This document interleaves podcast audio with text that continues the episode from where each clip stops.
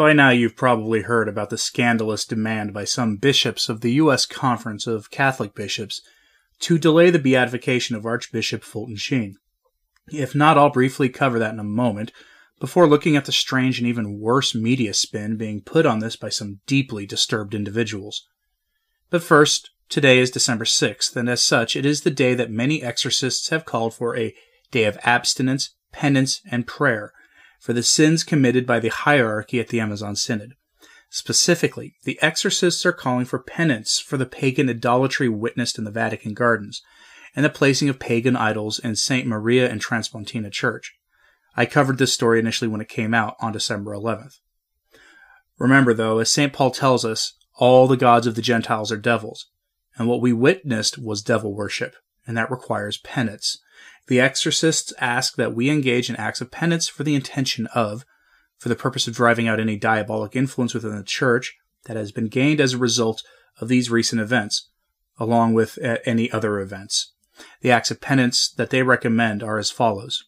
1. Say the Rosary. 2. Take on some form of penance, such as fasting, abstinence, and other forms of mortification. 3.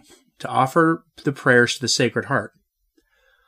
Other recommended acts which they are encouraging others to do for this intention is to make a holy hour in front of the Blessed Sacrament and attend Mass that day, offering the merits of the Mass for this intention. I hope you consider joining us in this act of penance. If you're seeing this after December 6th or too late in the day, it's not too late to do these acts either. Anyway, on to the story of the day. I had originally planned to do a We Were Warned video for today. I guess I'll have to wait for next week. But then the news emerged late on Tuesday that a few unnamed bishops from the otherwise useless U.S. Conference of Catholic Bishops had requested that the beatification of Archbishop Fulton Sheen be put on hold to so that they can look further into some allegations against him. Now, I'm going to talk about the many things many traditional Catholics have against Bishop Sheen. Full disclosure, I'm a fan of Sheen's, but I don't want anyone canonized who hasn't been deceased for at least a century, and especially not by this crowd of maniacs running the show right now. That having been said, I'm going to first tell you what the reasoning was, what the official response from the Diocese of Peoria was, so that you can be on top of things. Then give you how this has been taken up as a cause of sorts by the very worst members of the lay press for their own pushing of the James Martin agenda. That's the story I'm interested in, and I hope once you see it, it'll motivate you to stop reading certain Catholic news websites and maybe hold others accountable because of the calumny they've engaged in against Bishop Sheen. First, here's the reasoning for Francis giving the okay to delay the beatification, which was to happen later this month. There has been an accusation against Sheen that emerged in 2007. It's a disgusting allegation, but in short it goes like this, and I'm sanitizing it for this platform's delicate ears. Basically, at some point, Sheen is accused of having walked in on a priest assaulting a minor, a young girl. Sheen is alleged to have called her a nasty name for a sexually promiscuous woman, and then told the priest to pull his pants up and then dismissed the whole thing. The allegation has never been substantiated in the slightest. It was taken to court, and the federal judge threw out the case with prejudice, which basically means that the judge was mad that the plaintiff was wasting the court's time with no evidence. The allegation, like others, were investigated by those looking into his cause for canonization and found to not be credible. To give you an idea from another hero of mine whose canonization process was torpedoed recently, G.K. Chesterton's cause was also torpedoed on the grounds that he was an anti-Semite, which is a take only people who've never read him or know anything about him would actually take. My point with that is simple. If you're up for canonization, the investigators look at every detail of your life, including all allegations against the character of the person. But a few unnamed U.S. bishops asked that this be delayed.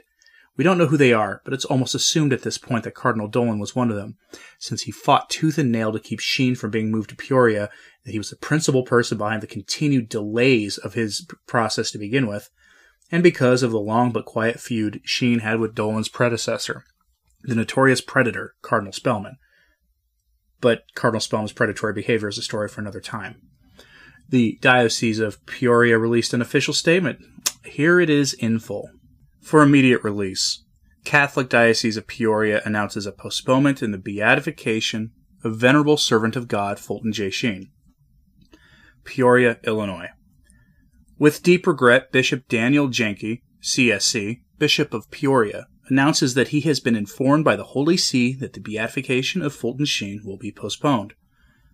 On November 18, 2019, the Diocese of Peoria received formal notification that Pope Francis had approved the beatification of Fulton Sheen to take place on December 21st of this year. However, on December 2nd, the Holy See decided to postpone the date of beatification at the request of a few members of the Bishops' Conference who have asked for further consideration. In our current climate, it's important for the faithful to know that there has never been, nor is there now, any allegation against Sheen involving the abuse of a minor. The Diocese of Peoria observes that the life of Fulton Sheen has been thoroughly and meticulously investigated. At every stage, it has been demonstrated definitively that he was an exemplary model of Christian conduct and a model of leadership in the Church. At no time has his life of virtue ever been called into question. Archbishop Sheen was known for his personal dedication to a daily holy hour in the presence of the Blessed Sacrament.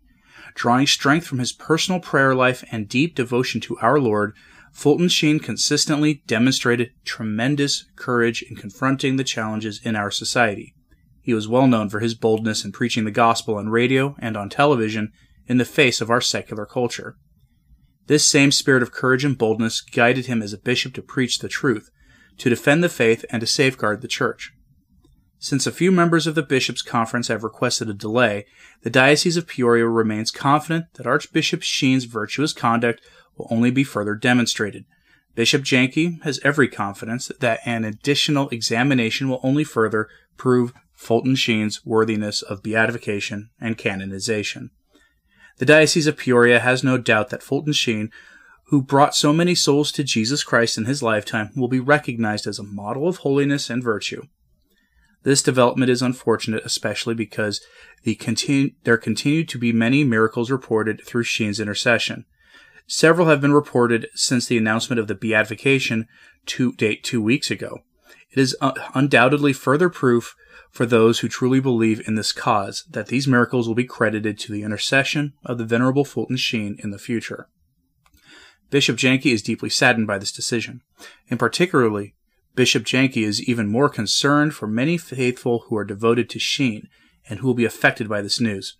He is firmly convinced of the great holiness of the venerable servant of God and remains confident that Sheen will be beatified. Bishop Jenke has every intention of continuing the cause, but no further date for beatification has been discussed. The Diocese of Peoria will offer no further comment at this time. So that having been said, let's look at the media response because, frankly, this is reprehensible. The Catholic News Agency had the story about the allegation that I mentioned earlier, but they did the disservice of burying the lead. That is, in this case, pushing the fact that the gross allegation against Sheen had been found by federal courts to be unfounded, near the bottom of their lengthy report on this case, and it has since been reported by the National Catholic Register that the allegation against Sheen are not related to that case anyway, and have yet to be made public at the time of this recording. It's all very mysterious, and you would wonder if there's an allegation of malfeasance or misconduct against Sheen that's holding up his canonization, they'd make that public. But again, we live in strange times. But that's only basic media malfeasance. Let's get into the really nasty stuff, done by the members of the James Martin Brigade, though James Martin himself has actually been pretty good on this.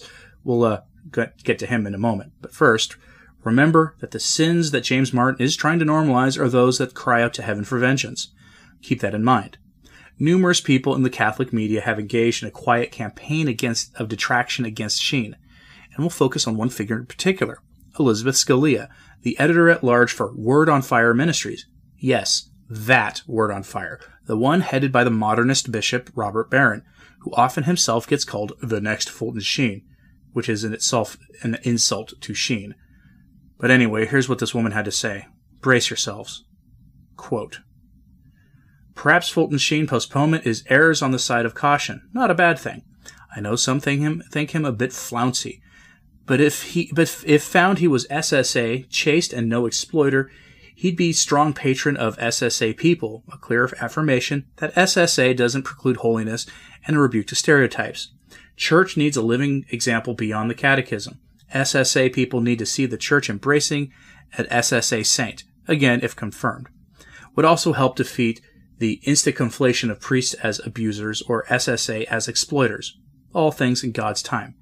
Be peaceful, let it play out." End quote.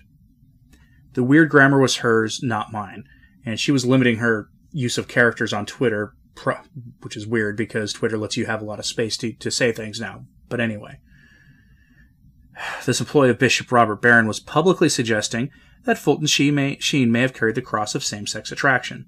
Think about that allegation for a moment. These maniacs are trying to either co-opt the Sheen legacy for James Martin's campaign to normalize the sins of Sodom and Gomorrah, and, if failing that, to tarnish a figure that is associated with traditional Catholicism, even if that association is a bit erroneous, with the brand of same-sex attraction, which is one of the issues that those of us standing against modernism take issue with in the new church that the maniacs are trying to build. To call this calumny is obviously an understatement, and Scalia should be ashamed of herself. Maybe people should send messages to Robert Barron asking why his employee is publicly calumniating a hero of the church. Just a thought. To his credit, I thought Pastor Jimmy Martin of the Jesuit Church would have said something similarly disgusting, but to my pleasant surprise, he just called it highly unusual and said basically the same thing about the painstaking process that is done by investigators when looking into the cause for canonization of any candidate for elevation. So credit where it's due. For once, James Martin avoided stirring the pot on this and avoided taking advantage of the opportunity to claim something and someone for his cause. Now think about that for a second. Elizabeth Scalia, employee of Bishop Robert Barron, is taking a point so extreme that even James Martin won't take it, and making allegations so gross that it didn't occur to James Martin to make them himself. Again, people, please respectfully contact Bishop Barron and ask him why he's permitting his editor-at-large to publicly smear the late Archbishop in this way. And Scalia's comments have, of course, been picked up by numerous people with SSA who she peddles her own work to, work that it should be noted isn't associated with Word on Fire, other than it being, authored by her. She has made a name for herself in promoting the cause of the modern citizens of Sodom and Gomorrah, and her audience has picked this up and run with it. You can find numerous tweets and Facebook posts and other things calumniating Sheen on this point. It's also tiresome, really, but it's a grave sin to engage in this kind of detraction, and Scalia should be ashamed of herself. But moving on.